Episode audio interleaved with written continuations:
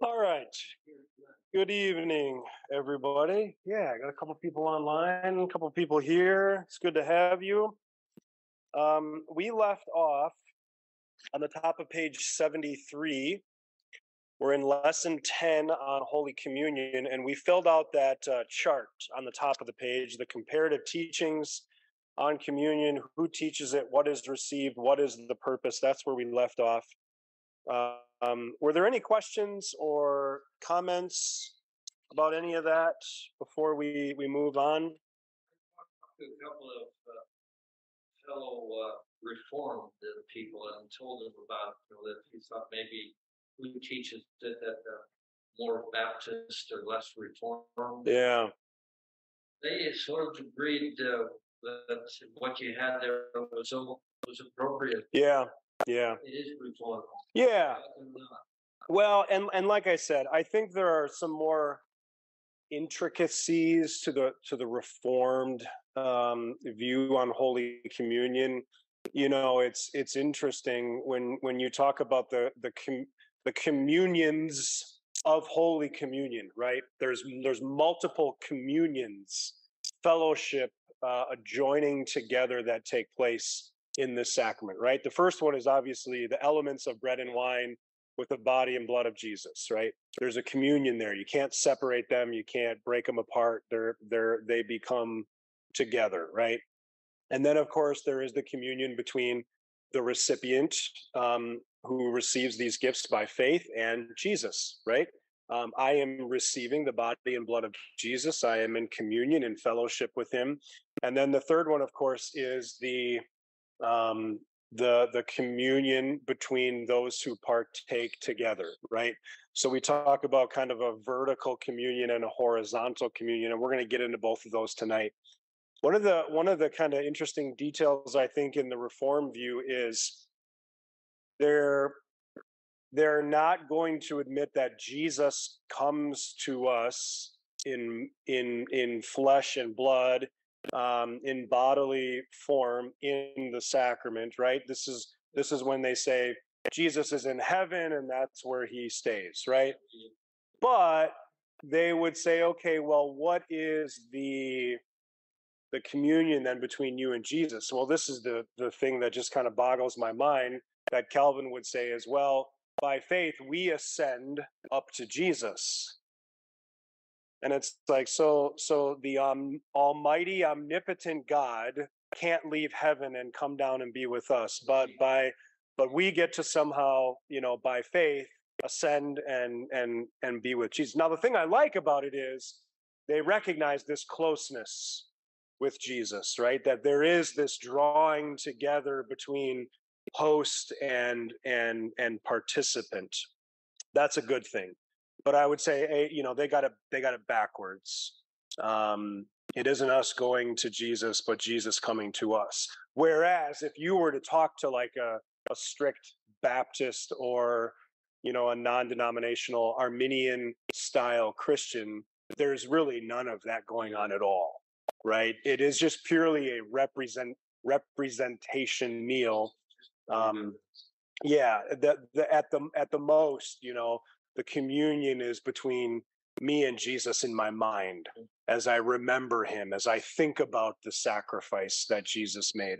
So I would say, you know, I still say um, that classic uh, Calvinism, that conservative, reformed, is as close as you can get to confessional Lutheranism you know, um, as far as views on the majority of, you know, what the Bible teaches. But um, yeah, I would say there is going to be a disconnect on the the sacraments, and that's going to be probably the most notable one. Um, which is why I said at the beginning of the lesson, I, I, I love teaching the sacraments because whereas the majority of Christians, you go through a, a class like this, you know, most Christians would say, for the most part, yep, that's what I believe. You know, yep, that's that's what the Bible teaches. It's when you get to the sacraments, though, that you start to go, mm, that's different, right? Um, there's there's something more going on here. so, just reviewing this week because I, I missed the uh, baptism one. and, Oh, uh, okay. So I got to talking to them about that too. And, you know, when I think about it never highlighted at all. I mean, I mean, but I'll admit that years go by that baptism, the word never even was mentioned. Uh, Sure. you know, it didn't even cross uh, Yeah. paths with it. And again, and, and and the reason Peter mentioned that, you know, kind of growing up reformed, the you know, baptism really isn't mentioned. And again, this really goes back at kind of the the foundation of what is a sacrament, right? And again, we're we're looking at an ordinance versus a sacrament, right? Really, we're looking at a sacrifice versus a sacrament right and and so if baptism or a, a dedication is what a lot of christians even you know they're not even going to refer to baptism as a thing again this is me kind of bringing my child to god and you know dedicating them to god um all of that is goes back to what we talked about at the beginning of that lesson on baptism and this is kind of where you start to see the disconnect where what is a sacrament? Well, if it's an ordinance, if it's just a New Testament sacrifice, if it's a New Testament version of circumcision, a New Testament version of the Passover, um, then yeah, there isn't going to be a big deal made about it. Why? Well, because I'm constantly doing things for God. I'm constantly making sacrifices for God. So why would then I keep coming back to this one that you know um, you know most you know classic Calvinists at least they'll they'll baptize their kids right they'll baptize their babies so you know I don't even remember it. Um, I've done way bigger things, way more important things since then. And so why am I going to talk about a good work, a sacrifice that I made to God 40, 50, 60 years ago um, when I don't even remember it? And for us, again, it's like, no, that's not the thing that you do for God. This is not a sacrifice. It's not about you dedicating. Um, you know, Luther will will say in the small catechism, you know, um, we'll look at the end here. How can eating and drinking do such great things? Like, like, like, um, you know, give to you um, uh, forgiveness of sins, eternal life, and salvation. And his answer, just as it is in baptism, it's not the water um, in, in Holy Communion, it's not the eating and drinking. It's not your doing the thing, right? It's not your obedience. It's not your following the ordinance. But Luther says it's the words given and shed for you for the forgiveness of sins. It's, and what is that? It's a promise. Absolutely. What is baptism? It's a promise. Yeah. And so, you know, the whole point that Luther is making in the answer to both of those is how can these things, how can baptism, how can Holy Communion do such great things? Because God says so. That's it, right? Because He's the one who makes the promise.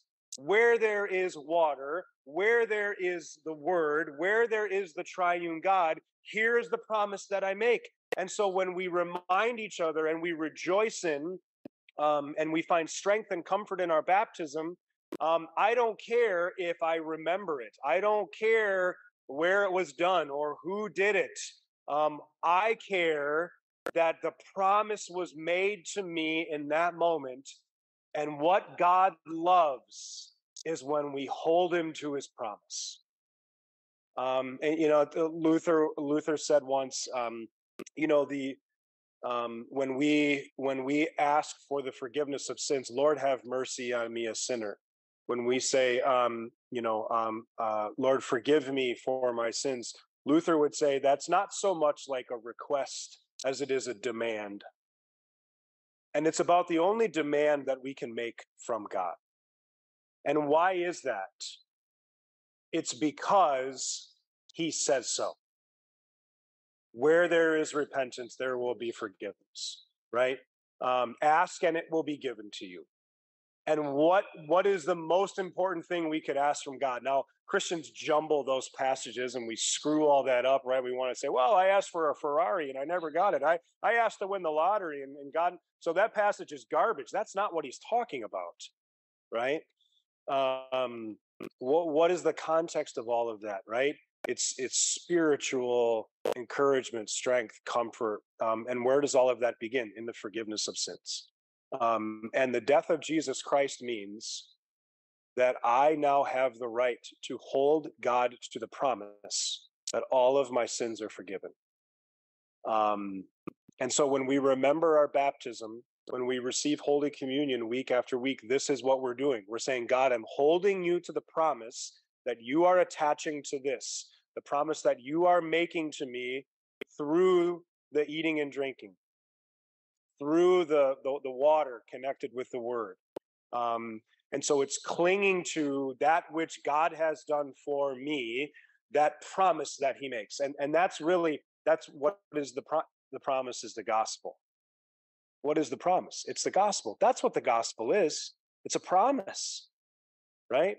We can, we can talk about how the gospel is, yes, the death, resurrection of Jesus Christ, but what is all of that? A, it's the promise that it happened. And B, um, it's the promise that it happened for you, right? And all of that is a promise. And this is why it can only be yours, it can only become mine by believing the promise, by trusting in the one who makes the promise, right?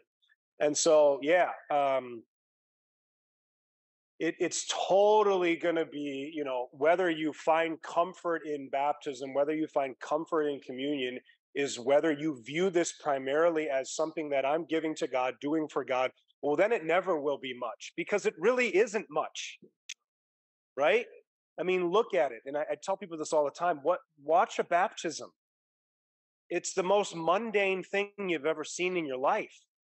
I mean, giving your kids an actual bath is more of an ordeal than baptism. Um, watch Holy Communion. This is no special meal. This isn't bread flown in from the Holy Land. This isn't special consecrated wine. Um, I get it at the liquor store right down the road. Um, none of these things are special or immaculate. But what's amazing about it, I think, is this is something that that most Christians just don't recognize or don't want to admit and that is we talked about this in our lesson um, in our Bible class when we read through the book on vocation, right? That God loves to make the ordinary extraordinary, right? And so, so this is what he does in vocation, and this is what he does. This is just what he does. Period. Right? Um, from the from the the incarnation of Jesus Christ, right? Born of a virgin, not in a home, surrounded by shepherds and animals, right? Should it really be that much of a shock then? That when our Lord Jesus Christ comes to us and applies these gifts to us individually, it's in the most ordinary way.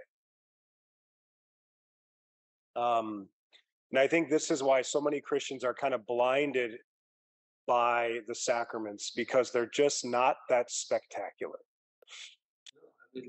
that when I talked to them about this and I went back to baptism and, and they kind of rolled their eyes when I said, well, you know, they're really those sacraments are the same thing, you know, they uh, the life, salvation, and forgiveness of sins. Yeah. Well, how can those both be like that? The word has to be there with the yeah. with the one. Yeah. Because Father, Son, and Holy Spirit, right? Yeah. I mean, but there's still the forgiveness of sins and then Yep. there's life and the salvation. Yeah. Well, and and you know, They just said, okay, let's just move back to, let's talk about communion. The baptism just didn't, uh, yeah. No. You know, I think the thing with baptism, Peter, I would say just simply, um, you know, um, even the vast majority of people think about their birthday once a year, right? the day that you were born into this world? Well, um, as Christians, we view, as scripture teaches, that our baptism is being born of water and the spirit. And so wouldn't it wouldn't it make sense that whereas I'm born into this world to one day die, that to be born again of water and the spirit is to be born to never die again. Wouldn't that be something you'd think at least once a year you'd want to think about? Um, you know, and and and what did you have to do? What role did you play in your being born into this world? Not a thing, right? And so it is with your spiritual birth, your rebirth by water and the spirit. Um, God gave birth to you, rebirth through water and the spirit in holy baptism and and and gave you new life and salvation right? All of that just as i had nothing i played no active role in my physical birth so i play no no active or even spiritual role in my spiritual birth in my rebirth. It's all done to me. Um, i'm all the passive recipient of everybody else's work right? And when it comes to baptism um, it is the work of the triune god yeah yeah good yeah your friends, if you told them that you were crossing yourself, would say, that's Catholic. No, But yeah, I don't even now bring that I up do it, because uh, I don't even like with them. Well, now when I do it, I think, like you said, every time I do it, I think I'm baptized. Yeah. Which is completely, completely, yeah I never took it that way. sure yep It's, it's. It is absolutely good to hear. Awesome. cool. All right. Well, let's get into that then. Middle of page 73 participating in the Lord's Supper.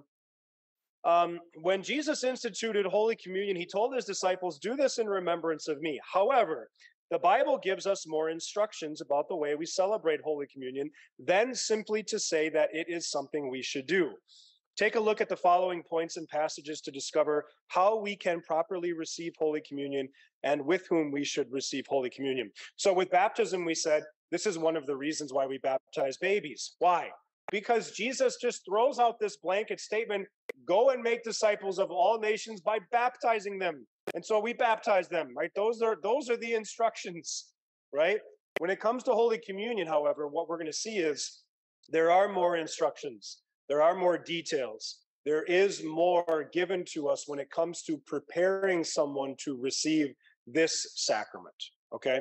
So, um, first passage that we're going to look at a couple times First Corinthians chapter 11, verses 26 through 29. Um, Paul writes, For whenever you eat this bread and drink this cup, you proclaim the Lord's death until he comes. And I think that's such an underutilized passage. Um, and and one that is is easy for us to forget. You know, we're, going to get into this uh, closed communion on the next page, and it's something that so many Lutherans um, are terrified of because it feels like this, um, you know, unwelcoming thing. And if somebody can't receive Holy Communion, then we feel like, well, then they're they're they're missing out on everything. And do you realize that here in this verse, what Paul is saying, when this happens, when people come up and receive Holy Communion, what we are all doing together is we are proclaiming the gospel. We're proclaiming the death of Jesus Christ until he comes again. So that simply to be in the presence of the sacrament is to hear the gospel. And what do you think that is? Given for you, shed for you, for the forgiveness of sins. This is the whole point. This is the proclamation, right? Um, so so it's something we we we ought not shy away from and and and dare never be um ashamed of. Therefore, Paul says, whoever eats the bread or drinks the cup of the Lord in an unworthy manner will be guilty of sinning against the body and blood of the Lord. A man ought to examine himself before he eats of the bread and drinks of the cup. For anyone who eats and drinks without recognizing the body of the Lord eats and drinks judgment on himself. So there's a lot going on there. First of all, I want to point out I've got it underlined in your notes and each of them um, um, numbered. If we looked up above, remember one of the things that I mentioned with the Roman Catholic teaching of transubstantiation is that the bread and wine are, are no longer there. They're there only in appearance, they would say, Um, but the bread and wine go away; they turn into the body and blood of Jesus. So that what is received is only really two things: just the body and blood of Jesus. And this is a passage that we would point to and say, no.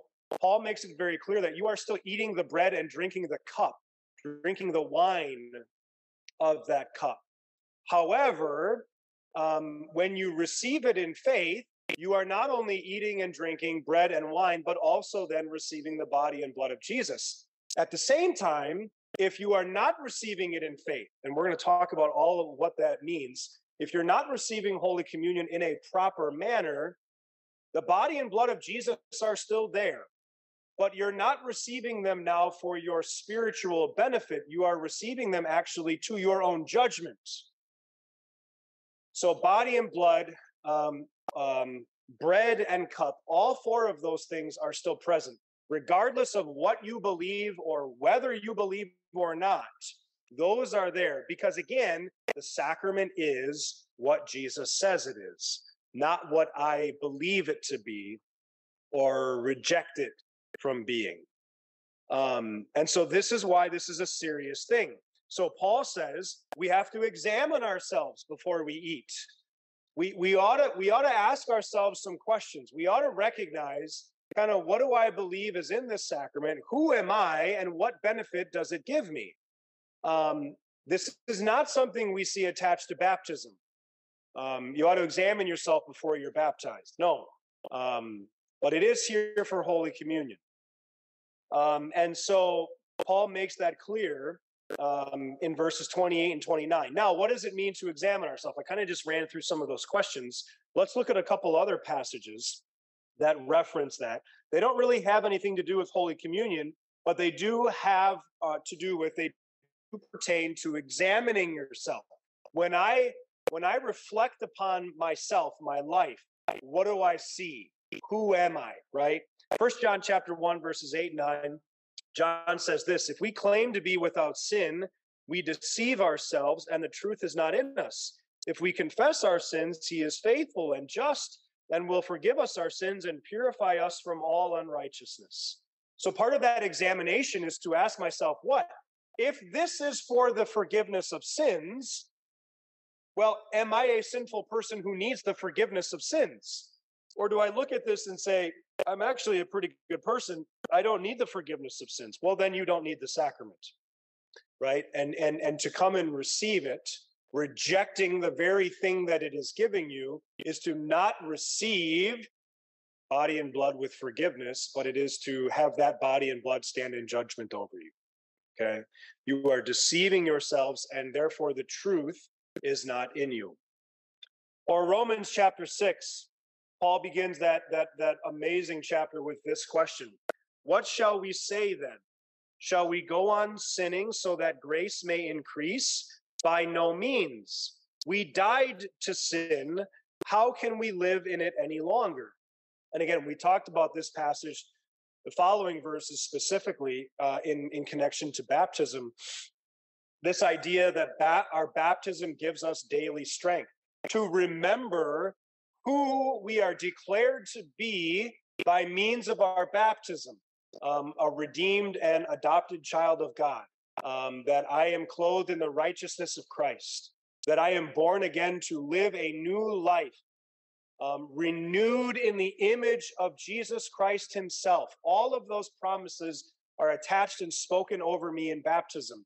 What does that then mean? It means that I have died to my sin and I've been raised with Christ to live a new life. Apart from faith in Christ, all I can do is sin. I don't care what your life looks like on the outside. I don't care if the world would call you the greatest humanitarian. Apart from faith in Christ, all you can do in respect and in relation to God is sin, because that's all you have is a sinful nature. However, when you are brought to faith, when you are baptized, that sinful nature is drowned. And a new person, a new nature is now given to you. We call this the new self, right? We call this the um, our, our, our, our, spiritual self, right? Um, that the Apostle Paul is constantly talking about. And guess what? That new self can do God pleasing things. I have the Spirit dwelling within me. um, I, I'm doing good works, Paul would say in Ephesians chapter 2, that God has prepared in advance for me to do. I can do things that glorify God, I can do things that put a smile on God's face, all um, by the power and the virtue and the blessing of Jesus Christ. I claim nothing of myself, right?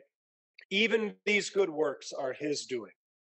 Um, but because now I don't only have that sinful nature, when I'm confronted with sin and temptation, what, what do I now have the strength to do?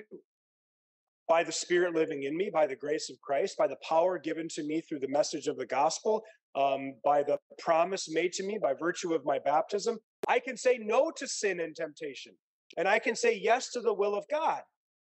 Now, again, this doesn't mean I'm never going to sin again. It doesn't mean that I'm only going to do godly things and live this perfectly holy and righteous life. It is constantly this dual nature now with the Christian of the the simul justus et peccator, right? The at the same time I'm justified, I'm righteous in the eyes of God because this is what he declares me to be, because this is the status that he he he puts over my life. And yet at the same time, here's my my sinful flesh. It still clings to me like a disease until the day I die, right? Um, and so here is Paul speaking to that, that new self. Shall we just go on sinning? And this is kind of the, the question that people oftentimes ask, right? Well, if, if Jesus has forgiven my sins, then it doesn't matter what I do. I can just go on living however I want, do whatever I want, and God's just going to forgive me. So what's the big deal? And it's like, no, see, that is not how faith talks. That is not how the new self talks. That's how the sinful nature talks. And Paul says, You're not a slave to sin anymore.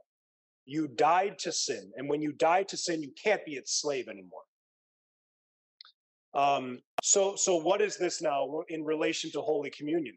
If I'm coming to receive the forgiveness of sins, what will that mean for my life? it's feeding my new self it's strengthening my my spiritual life so that i can what all of those sins that i brought with me that are forgiven here um, at the foot of jesus cross i'm i'm walking away from this going i now have the strength to fight against those things. Does it mean i'm never going to fall into that temptation again? No. Does it mean that i'm never going to um, you know commit that sin again? No. But the point of it is to say, um, when I receive this, I'm I'm I'm coming forward to say, Lord, give me the strength to fight the good fight, to fight against that which I detest. And this is what Paul will go on to talk about in, in Romans 7, right? The good that I want to do, I don't do, and the evil I hate, this is what I keep on doing, right? It is to say, Lord, give me the strength to fight against that which I hate. Right? as opposed to, great, I'm going to come up to Holy Communion, I'm going to get my sins forgiven so that I can go running headlong back into my sin. And then I'll come back next week and I'll just have Jesus, you know, wipe my dry erase board clean. The blackboard will be clean. And then I'll dirty it up again during the week and I'll come. No, this is not the attitude of the new self. Right? That is the attitude of my sinful nature. Um, and so, who am I listening to? And so, what shall we say then? Shall we go on sinning so that we can just keep getting more and more forgiveness? No. Um, we died to sin. We cannot live in it any longer. And it is the gospel, it is the forgiveness of sins that gives me the strength to say, I don't want to live in this any longer. Okay. So, take a look at uh, the bottom of the page.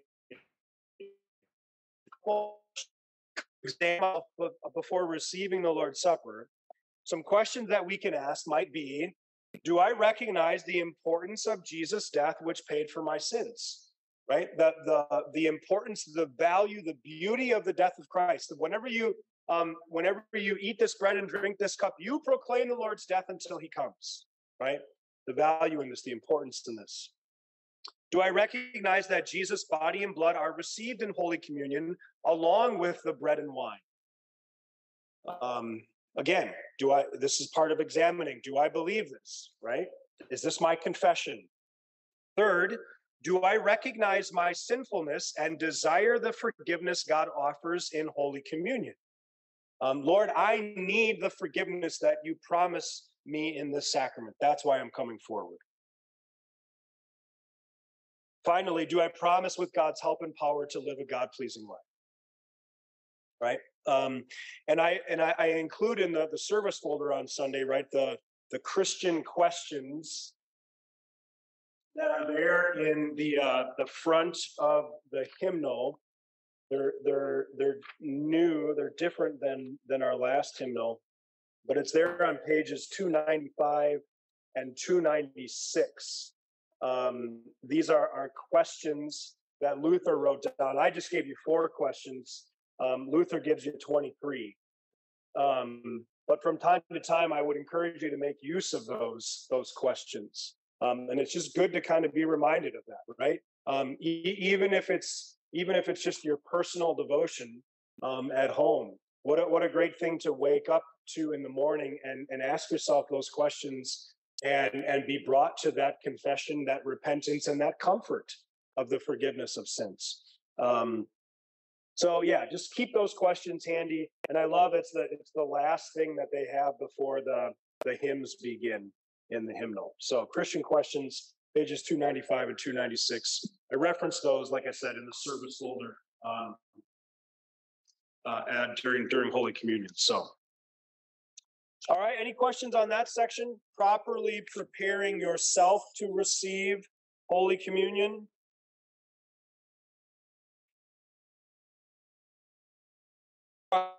Take a look next section, then page 74, and that is again, we talked about kind of the, the, the various communions that take place, right? The communion between the elements, the communion between me and my Savior, and that's kind of the one we just talked about. How do I properly prepare to receive this sacrament, right? Um, now, now we're going to talk about there's a there's a horizontal communion that takes place that you are actually in communion with the people that you are receiving the sacrament with, and that matters, right? That matters. Um, so let's take a look at a couple of passages here. Um, we looked at this one uh, just in the last section, right? But I think here, kind of the point is to say, um, not only is this important for us as individuals, but we also recognize that this is important for everyone who receives Holy Communion here, right? Um, so, so this is again why um, we'll, you know, we'll get to it later on um, in the middle of the page. When it comes to closed communion, why we participate in something like this? Because uh, the members of Prince of Peace has called me to be its pastor, and among those those duties that are discharged to me as the pastor of this congregation is first and foremost to, to preach the gospel and administer rightly the sacraments um, and so when it comes to administering the sacraments, I can only do those then in accordance with the word of God. And so, you know, Paul uses this this wonderful phrase um, when it comes to being pastors. Paul Paul talks about pastors as being those who are the stewards of the mysteries of God, or or managers of really um, the, the word mystery there in in Latin could even be translated sacrament. We're managers of the sacraments of God. Um, and so, uh, you know, while I understand why why people get upset when they come here and they can't take Holy Communion, it's something that I try not to take personally. I try not to to feel guilty or bad about it. Um, and if you've ever read the the uh, the explanation in the service folder about closed communion, the very first line I have on there is we practice the historic um, practice of closed communion. Why? Because we love you and because God's word teaches it. Um, and so we'll, we'll get down to it kind of in the, the middle of the page, but I, again, I think so many people, even Christians, again, when when the sacrament is just bread and wine, what harm could it do you? Right? I mean, if, if that's all it is, what harm could it do you? And and in that way, I think so many Christians prefer to view Holy Communion as food, basically, right? For the most point, for the most part, you can eat whatever food you want, unless you have some sort of deathly allergy, you know, for something. For the most part, if you've got a hankering for something, if you've got a flavor or a taste for something, you can eat it, right? And no one can tell you no. Um, but Holy Communion is not really like food. Holy Communion is much more like medicine. Now that matters. Who takes what kind of medicine, right? Um, I'll never forget this. Um, when I was in uh, graduate school and I was at the seminary, I worked at a pharmacy uh, in the afternoon. That was my job, and I loved it. And I loved the people I worked with, and I learned so much, um, for better and worse. But um, but it was one of those really really busy days where we just got hammered with a lot of prescriptions and, and a lot of people and it was a little it wasn't like a walgreens or a rite aid it was like a little privately owned mom and pop and the pharmacist owned this thing and it was family owned and operated and run and it was just this amazing group of people. And um, you know if you've ever had a prescription right um, you're kind of hoping i think when you take it to the pharmacist that the pharmacist is going to be able to read it because if you've ever tried to read the chicken scratchings of a prescription they might as well be written in chinese. I mean it's amazing. A the the penmanship of doctors has to be the worst of any profession but b all of the the medicine has its own shorthand uh, abbreviation. You don't write out the entire you know what i mean? Um, it's like the periodic table of elements. There's like two or three letters and then it's got five milligrams or 25 milligrams or whatever it is. Um, and so we would get these and then you'd have to read them and then figure out what it is and then go into the computer and enter it in and then count the pills and print out the sticker and put it on and well that was all fine until you had to get to the schedule two and three and four narcotics and those are locked in a case with a key. And the only way to get in there is to, to show the card to the pharmacist. And then he goes, okay, yep, this is what it is. Unlock it, pull it out, count the pills, put it back, count the ones that you're putting back in to make sure that that's the right amount, put them back in. Not only do it on the computer, but also write down on a hard copy because this is such an important thing, right? Because these pills in the hands of the wrong person will kill them. And it was a super busy day and I, I saw this prescription and for whatever reason i read it as it was this you know higher level scheduled narcotic and because things were so busy i went to the pharmacist and i said can i get the key? I got a prescription for this. He said yep not a problem. Gave it to me. He never would have done that under any normal circumstances but i had been working there long enough. I should have known better. Um, he trusted me and we were super busy. So I got him, I counted him out, I, I put it on there, I put the sticker on, I put everything back, gave him to the person. He looked at the bag, saw what was in there, opened it up, gave it to the lady, and off she went. At the end of the day, thank thank goodness, we also then have to take out any of the scheduled narcotics and go through and count them all again for the end of the day. And he went through and he said, Why are there 20, 25 pills of this missing? And I said, Well, it's because I gave it to that lady, remember? And he goes, That's not what this prescription was. And thankfully, he called her on the phone. It was maybe only a half hour to an hour later. She hadn't taken one yet.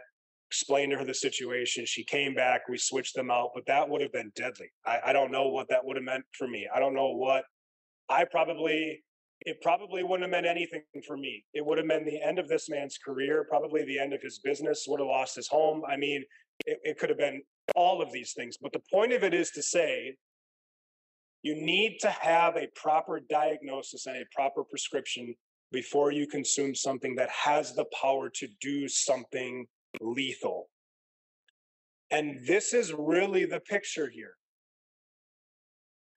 Um, this is the power of this sacrament. We go through and we spend all the time talking about the blessings of it, but do not overlook the power that it can have in the hands of the wrong person. A person can eat and drink judgment on themselves. And so, am I willing to be hated and yelled at, all of which I've received, when I told someone they can't take Holy Communion? Yes, if that means that I have spared them from eating and drinking judgment on themselves. Um, just as any pharmacist, any doctor should be willing to take heat or hatred or anger because some addict wants another prescription of their whatever, and the doctor says, No, I'm not giving it to you. Um, so we, as the managers or the stewards of the mysteries of God, um, ought to do the same thing. I care what people are receiving. I care about people, even if I don't know you. I care about what you're receiving. And so this is why I ask people meet with me. Let me know that you are going to receive this to your benefit and not your detriment before I give it to you. Um,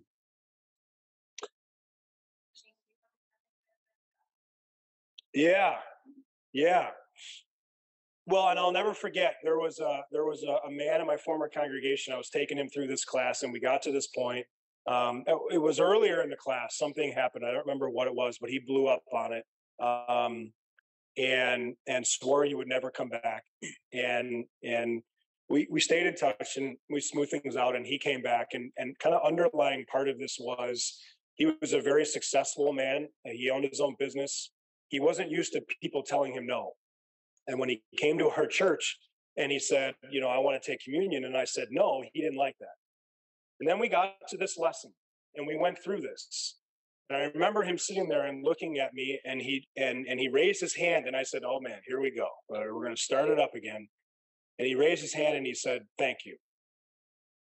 And I said, "For what?"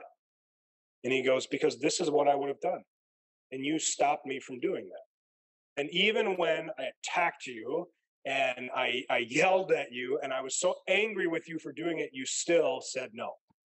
Um, thank you. And um, yeah, became a member. I got to baptize him and his wife, and and uh, they're living up in Idaho now. He actually came down when I was back there a couple weeks ago preaching. It was just good to see him again. So um, just just an awesome person. But that was that was one of those things I, I think that was pretty cool to see. Um, another there's another aspect to this though um, First Corinthians 10 says this. Paul says, Is not the cup of thanksgiving for which we give thanks a sharing or a communion? The Greek word there is koinonia, which is actually the word that we get our word communion from. Um, so whether you're translating a sharing in or a communion in or a, a participation in, right? The picture there is these things are are one, right? So he says, Is not the cup of thanksgiving for which we give thanks a sharing in, a fellowship in, a communion in the blood of Christ? Um, and is not the bread that we break a sharing or a communion in the body of Christ? I had another lady a number of years ago, kind of had a Methodist background, and she said this was the passage that she had never heard. She said how how anybody could read this passage and not see that the wine is in communion with the blood of Christ. It's there. They're together. They're they're one. Why was I never told this? Um, so the whole idea of representation for her went out the window just with this passage, right? Um, and and I think it, it's interesting. You know, Paul asks this question not just to say, "What do you think? Do you think this is true?"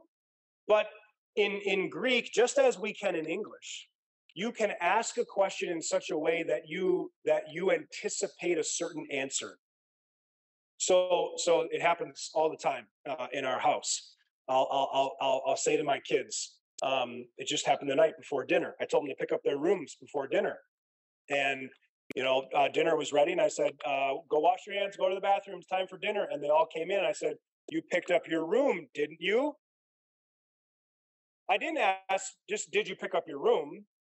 Um, I'm implying the answer better be yep, or you're going right back there to do it again. Like I'm anticipating, I'm implying the answer that I want to hear, the answer that is right. And this is what Paul's saying. He's not asking, do you think that the, the cup of wine is in communion with the blood of Christ? And then just kind of however you answer it becomes your truth. No, he's asking it in such a way that the answer is yes, it is. Because then look at the very next word in verse 17 because this is true. because there is one loaf, we who are many are one body, for we all partake of the one loaf. Now, here's the question What implications do you see in that word because? Does communing together make the recipients one loaf?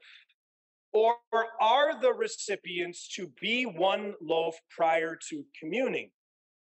Now, read that sentence through, think it through, think about what Paul just said.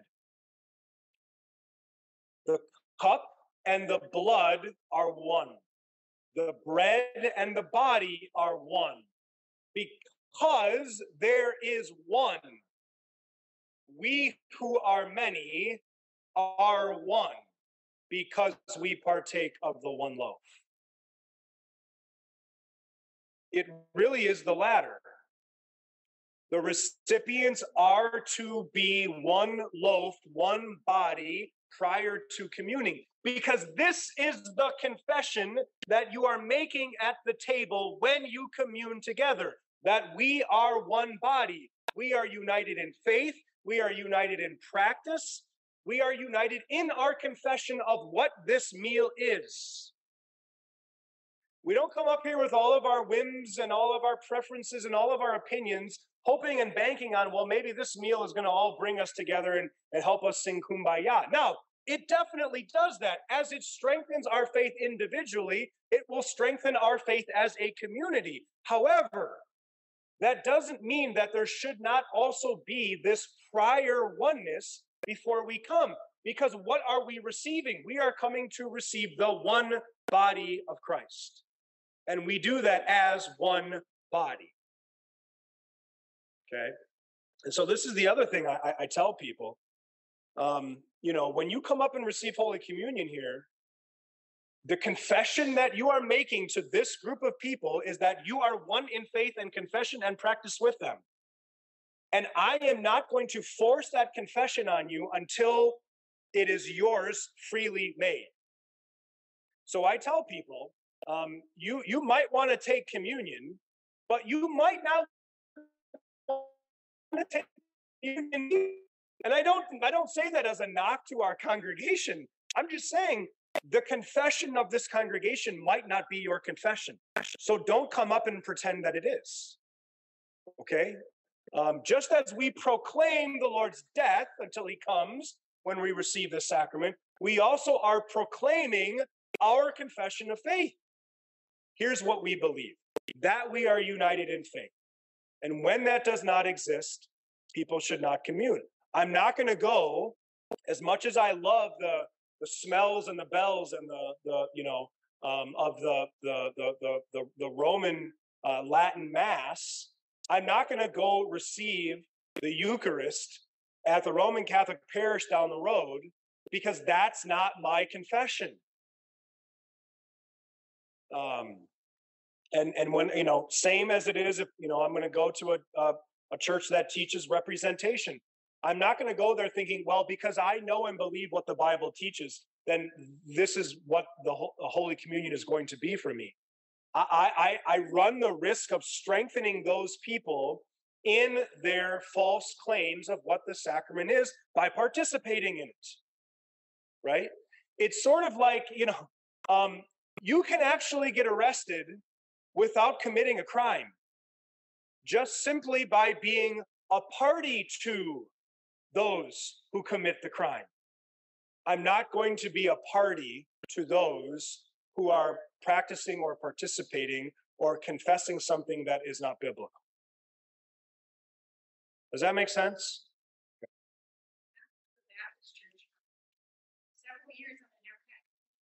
Yeah. Yeah. Okay. Well, there you go. Good for them. Good for you. yeah. Yeah. Even though, you know, obviously, it, you know, you don't want to go that long without receiving Holy Communion. That's hard. But at the same time, you know, and, and so, you know, people would say, well, you know, what if you're stranded on a desert island and the only church there is Baptist, right? Would you still take communion? I would say no. And and and by not receiving that, I'm I'm not rejecting Jesus. I'm not um, you know, denouncing Christianity. I'm simply acknowledging that what this church practices and confesses is not my practice and confession. So I can still come. I'm going to hear the word of God, hopefully, right? But I'm not going to participate in that which I know is is not my confession. Um, and I, and and you know there are going to be a ton of people in heaven who never received Holy Communion. We're, we'll get to that in some of the frequently asked questions. How often do you have to receive Holy Communion to be saved? It's the wrong question, right? You're turning it into the law. How much of this do I have to do before God finally says, You're good? That's not the point of this, right? Don't turn the gospel into the law. Okay. All right. So, um, the preceding verses show us two specific reasons why we practice close or closed communion. I prefer closed. I think the people who who prefer close communion um, just do so because they think it makes them sound nicer. The reality is it's closed, right? It's not open to everyone. Number one, um, we don't want someone to receive the Lord's Supper without recognizing that Jesus' body and blood are present in Holy Communion. Receiving Holy Communion in this way would cause spiritual harm rather than benefit, right? We care enough about people to say no. You've your parents, you've been parents, your you know, your grandparents. You know that sometimes the most loving thing you can say is no, right?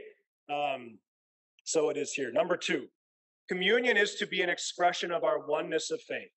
As we study other verses in the Bible that talk about unity, we recognize that the unity or oneness God calls us to have is a complete unity in what we believe and confess, and not merely an agreement on a few select biblical teachings. So, again, these passages aren't really talking about Holy Communion, but they're talking about this what does it mean to be one loaf? What does it mean to be one body?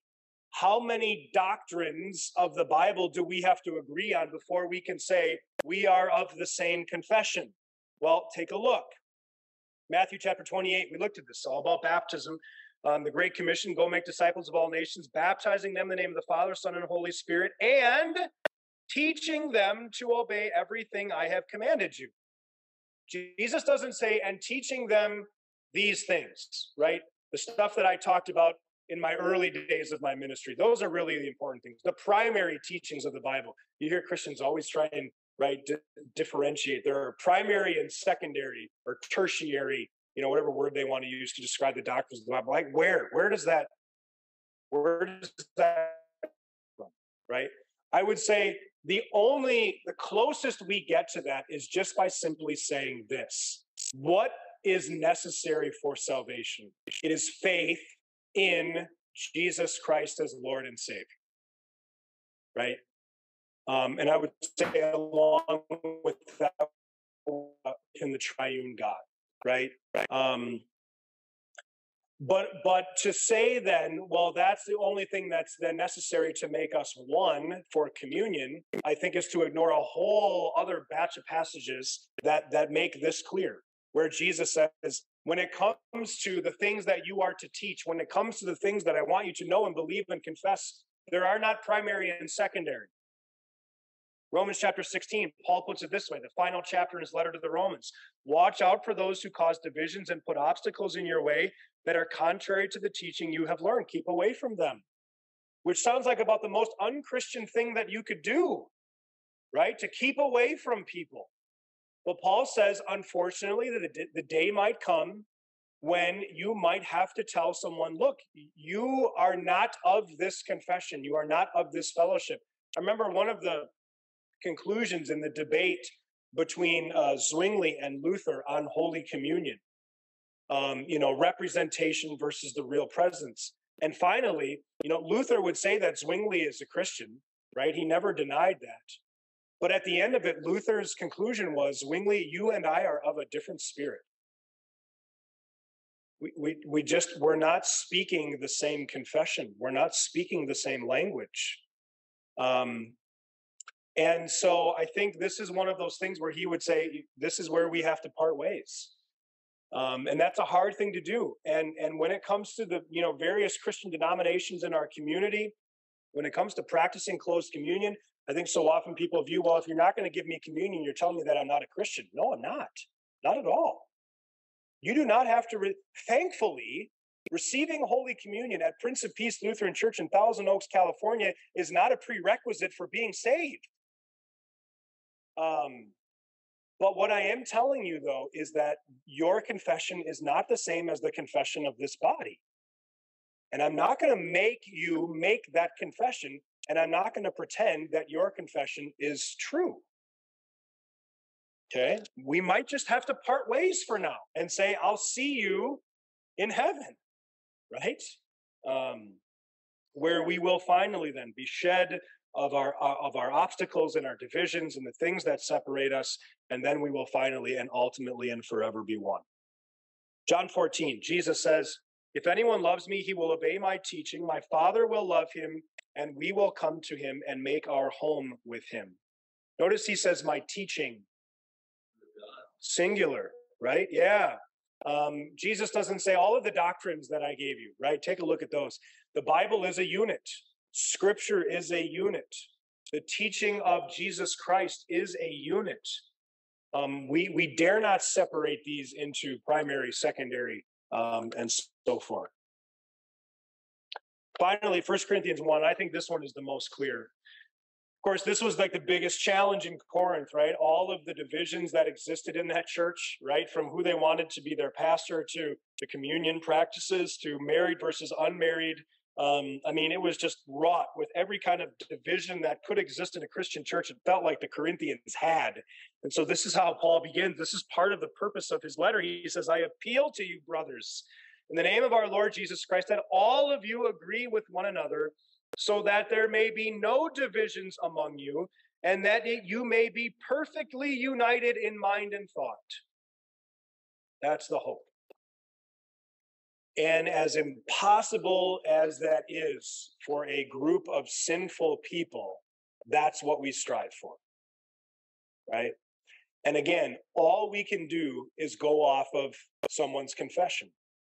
If I gave the members of this congregation a, a hundred question test on different matters of doctrine and faith, I am not naive enough to think that every single one of those tests would come back with 100 the same answers.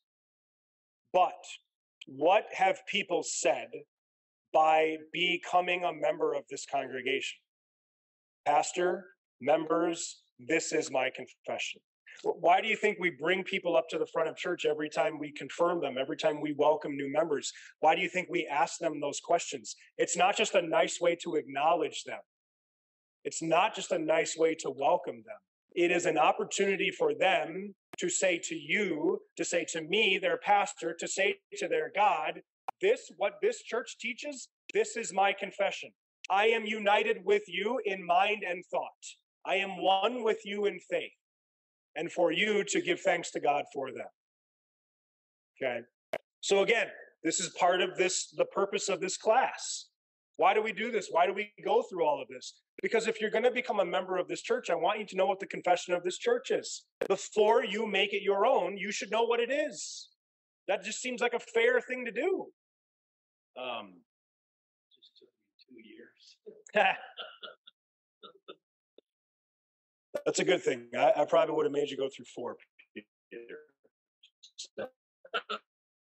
So, handle with care. Bottom of the page. The Lord's Supper is a wonderful blessing but one that needs to be handled with care.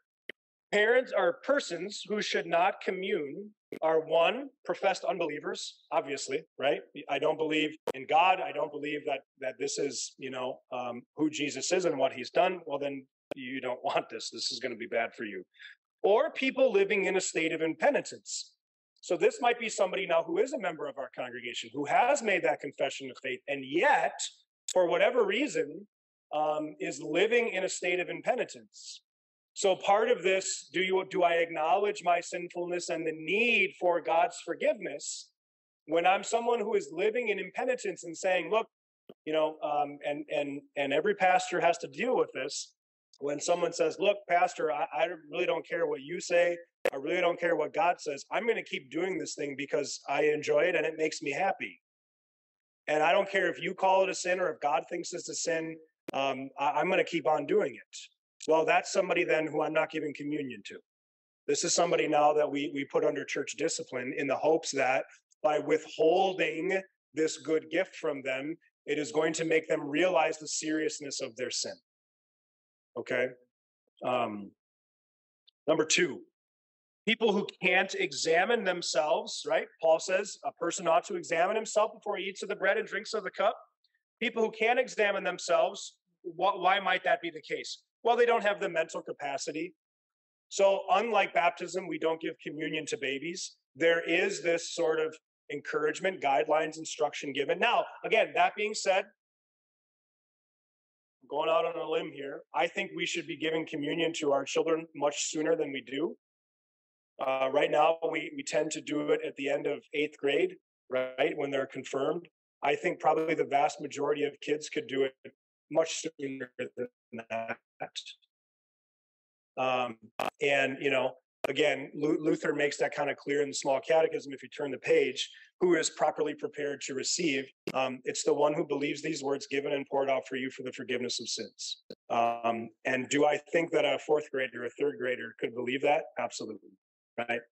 So, uh, you know, hopefully kind of working on how to address that. And yet, I think when it comes to being Lutheran, we we've got our traditions, and I don't know that there is a more hard and fast tradition in the Lutheran Church than the rite of confirmation. Uh, that might be a hard one for change to change. I don't know that we'll do it in in my ministry, but um, I at least like to bring it up. Um, we had I was sixteen. That was yeah. That's great. Yeah, I think that's way too late. You know, eh, but I understand from the reform perspective, the longer you wait, Yeah. the more knowledge you get, right? Yeah, the catechism. Yeah. Years and years Yep. of catechism. Yeah. And, and and I'm not saying that we do away with catechism instruction. I'm not saying that at all. Um, I'm not saying that we we we we stop the the the practice of spending years instructing our children in the basic truths of God's word. Not at all. What I'm saying though is I don't think we have to wait until they've got a firm grasp on all of those things before they can simply say, I believe that this is the body and blood of Jesus given and poured out for me for the forgiveness of sins.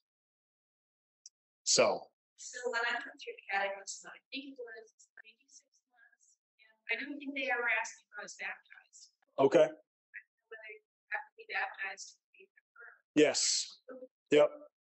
Yeah, we we do see there's an order. There's an order of the sacraments, right? Um, it it's sort of like you know, um, baptism is again what is the word?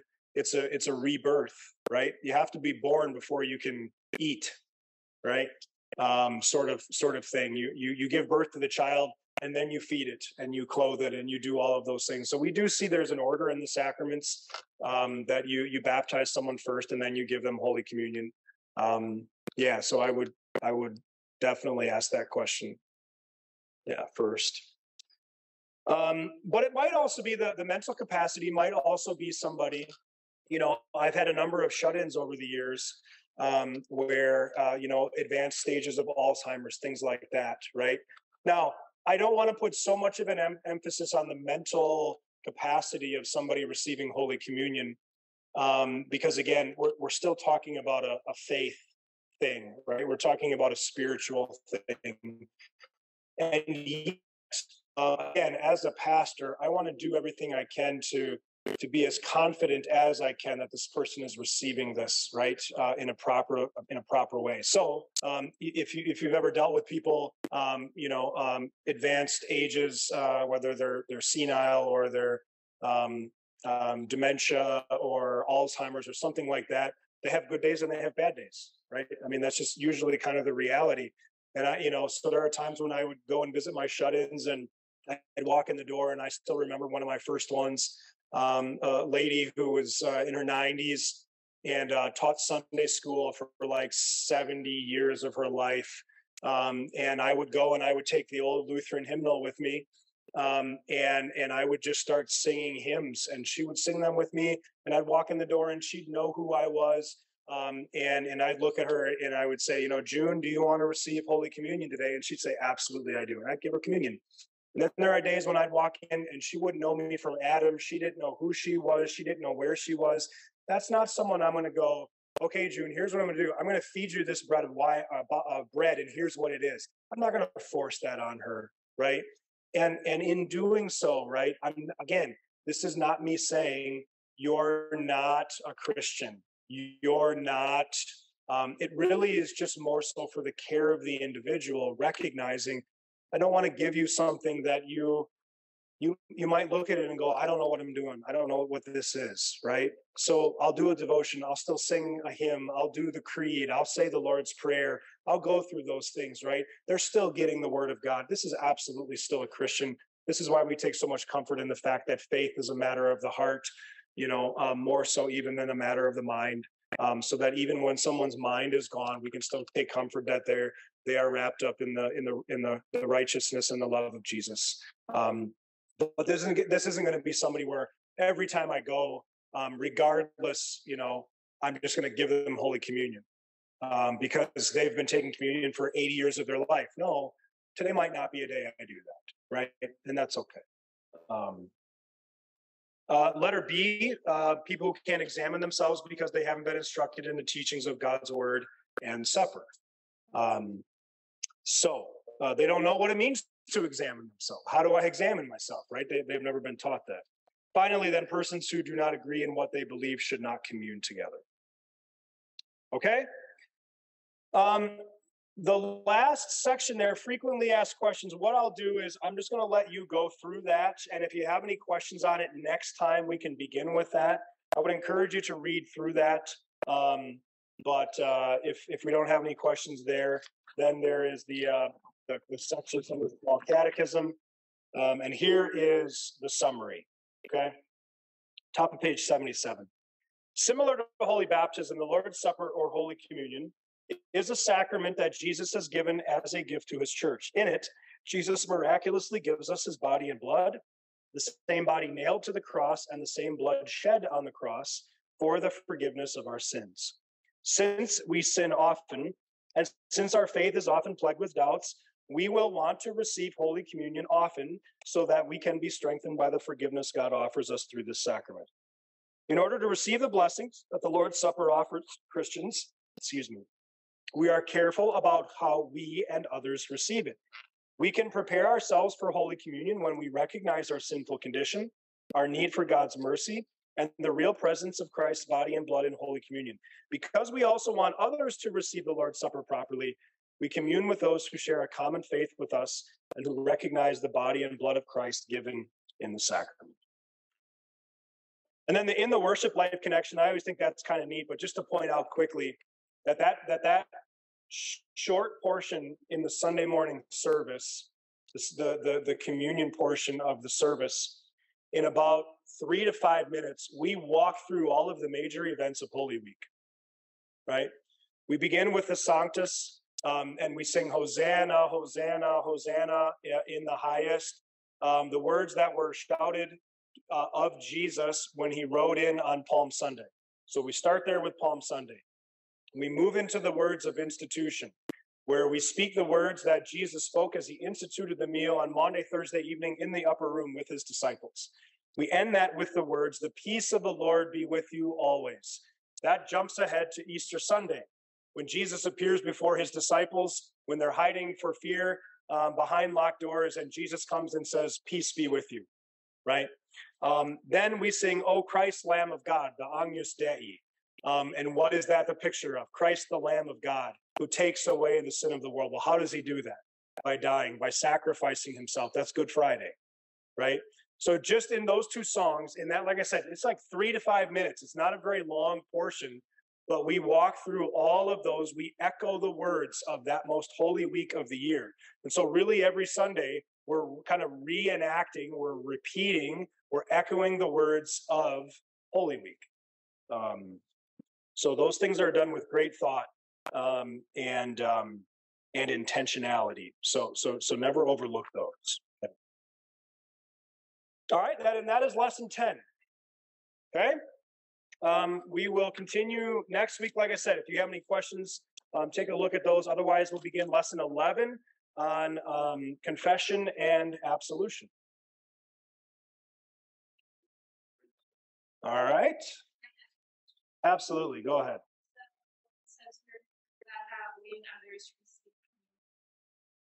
And I've noticed that um, particularly the older people in the congregation do it differently from. Mm, also. They don't what they're supposed to do, I don't think. Okay. I mean, like, um, woman comes up, she prays, she crosses herself. Mm-hmm. I have no idea Every church is different. Sure. Yeah. And I think most of that is probably just people that I have instructed versus people that I have not. Um, and, and I think there's, you know, um, I I usually tend to to teach people um, how to receive Holy Communion. Not that there's a necessarily a right way and a wrong way, um, but when it comes to when when when we're talking in that passage, we're careful about how we and others receive it we're more so talking about faith. We're talking more so about spiritual approach to it, not necessarily the mechanics of you know how you do it. But you know, the encouragement that I oftentimes give to people is, um, you know, normally I I I think you know um, opening your mouth and just putting the wafer in the mouth. That's how I always did it my entire life. Um, you know, that kind of changed with COVID, and that's okay. Um, but the the thing that I tell people now is you know, just to put out your two hands. Um, and really, what is this? This is kind of the the uh, the, the to offer. I'm simply only here to receive whatever it is you can give me. Um, and then I tell people, you know, instead of picking it up with your hand and, and putting it in your mouth, just just take it right to your mouth. And again, that that's kind of you know the the posture of a beggar, but it also minimizes, I think, the the handling of it. And it just happened on Sunday where I put it in a lady's hand and she went down to pick it up and then it, it fell and she she she grabbed it and she put it and, and not that there's anything wrong with that, right? But it just there's there's a lot more that can go wrong, right? Um, and then when it comes to to the wine, obviously the individual cups, I think those are are pretty simple. But when it comes to the chalice, one of the things that I always encourage people to do is, you know, some people say, you know, the lady is not allowed to touch the cup, right? Um, I say, okay, well, I understand the meaning behind that, but sometimes it's just hard to tell when somebody has gotten enough. Like Peter is a really hard one because um, he's taller um, and so, and he's standing right when he comes up as as an usher or an elder. And so, when I'm communing, I can't tell if he's he's gotten any. So, what I normally tell people to do is, at the very least, just take the bottom of the cup and I'll hold it, and you tip it, and then you pull it back when you've gotten enough. Um, that at least just kind of helps me because there's been times where I've tipped it and pulled it back, and somebody looks at me like, "I didn't get anything." it's like, okay, well, let's let's do it again and I'm sure there have been times where I've, you know, given too much, you know, and it just it's kind of hard to gauge that. So again, we we try and do all of this recognizing kind of the enormity of the situation. Right? We want to approach it in humility, um, but at the same time, there's there's got to be a kind of a practical aspect to it, right? Um, and so I think there are some things you can do to kind of iron that out, so to speak. So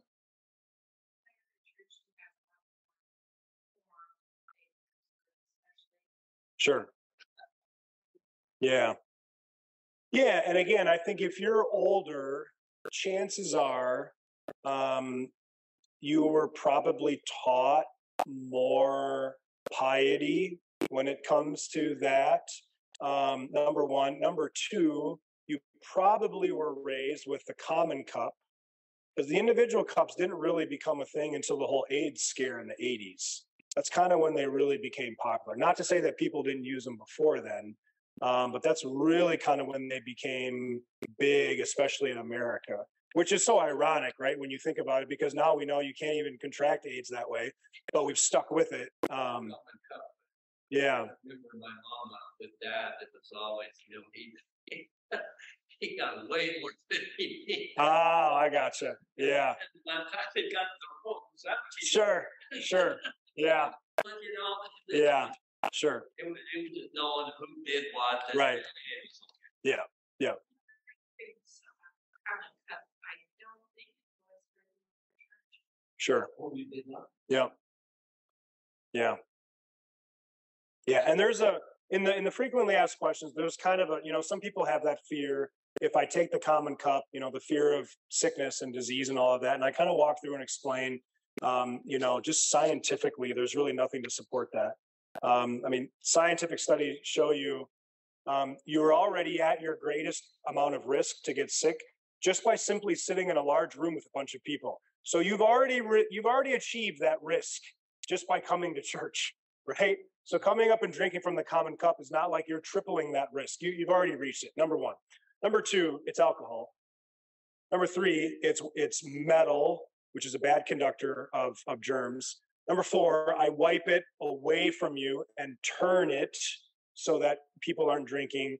And I do that because my my dad didn't do that. And I remember one of the very first times I ever took communion as a kid, I was I was knelt down to this wonderful older lady who just got dolled up every Sunday to the nines and just, you know, the brightest lipstick you ever seen in your life. And, you know, she was right before me and then came to me and there's just these big lipstick right on the, you know, and, you know, as the son of a preacher, you just, you just drink it and you move on. But, you know, it just, again, it's, you want people to kind of keep their their focus. He just didn't believe in just wiping it. Yeah, he just he just did. It wasn't something he did. Um, I don't know if he does now or not, but and maybe he did it and just didn't do it for that one. I don't know, but it's I remember that very vividly. Um, but um, but ultimately, you know, here's the encouragement. What is it that you're receiving? right? This is the blood of Christ for the forgiveness of your sins. And so to look at that and say, I'm not going to say that it's physically impossible, but I, I, I think it's kind of shortchanging God a little bit to say, Lord, I'm going to minimize the risk of getting sick when I receive your blood by you know taking this individual cup and i'm not saying that everybody who takes an individual cup says that but some do um and and i and i just think you know I got a hard time thinking that the Lord is going to use something like this to be a, a means through which he brings something bad into your life, right? Something painful. Again, I'm not saying it can't happen. I'm not saying it's never happened. I just, I, I think if there are people, however, that just cannot get over the germ thing. They just can't. And if that's the case, if we only had common cup, they wouldn't take Holy Communion. And I think that's sad, but I think it's the reality. And I'm not going to be one who says, well, this is a hill I'm going to die on. If you're not going to take it from this one cup, you're not going to get it. I'm not going to do that either. I know some pastors who do. I'm not. Um, so, all right. One of the questions uh, I have, and I know the answer, but uh, just posing it. When you put everything back. Yeah. there's Still two or three uh, have wine in there. Yeah. How do you dispose of that? Yeah, so uh, we take the the unused individual cups, and there's a couple different ways. Um, we we either we pour them back into kind of the larger uh, pitcher that we bring right back out then again the next Sunday, or um, I've instructed the the ladies of the altar guild to just pour them in the common cup, and then I finish the common cup. Um, or the other way that, that people do it is um, you take it out and you pour it onto the ground. Essentially, you, you pour it out on the ground. You give it back to the earth. Um, you know, that's kind of the picture. Again, it, it's the, the point of it is just simply to say, not what is this? Is this still the blood of Christ? Is this still the body of Christ? Like, we're not answering those questions because scripture doesn't, right? We're, we're going to talk ourselves in circles. The point of it is to say, you treat these things with dignity and respect because you know what God is using them for. So, so eh, it may be a stretch, but but an example would be when someone dies. In many ways, we could say it would be perfectly acceptable to throw the body in a dumpster and just go on with your life. It's not them anymore, right? Uh, but but we treat the body with dignity and respect, and so we bury it or we cremate it. We do something with it. Or in the state of California now, you turn it into compost or whatever our governor just came up with. But that's kind of the point, right? It's not a matter of we're saying what this is. We're simply looking at it and saying we're we're, we're going to do this instead of just pouring it down the drain like you would with leftover soda, right? Um, we're we're gonna we're gonna treat this with the dignity and respect um, that it deserves. So that's why we we take those means and precautions to to either kind of set those things aside to be used again for that same purpose, or we make sure that we we consume them or dispose of them in a proper manner. So, all right. Oh man, I was wasn't even on camera. Okay, uh, we'll pick up next week. Everybody have a wonderful week. Thanks for the questions. Good conversation. Thanks for hanging around a little longer tonight. And uh, we'll see you soon. Good night. Good night.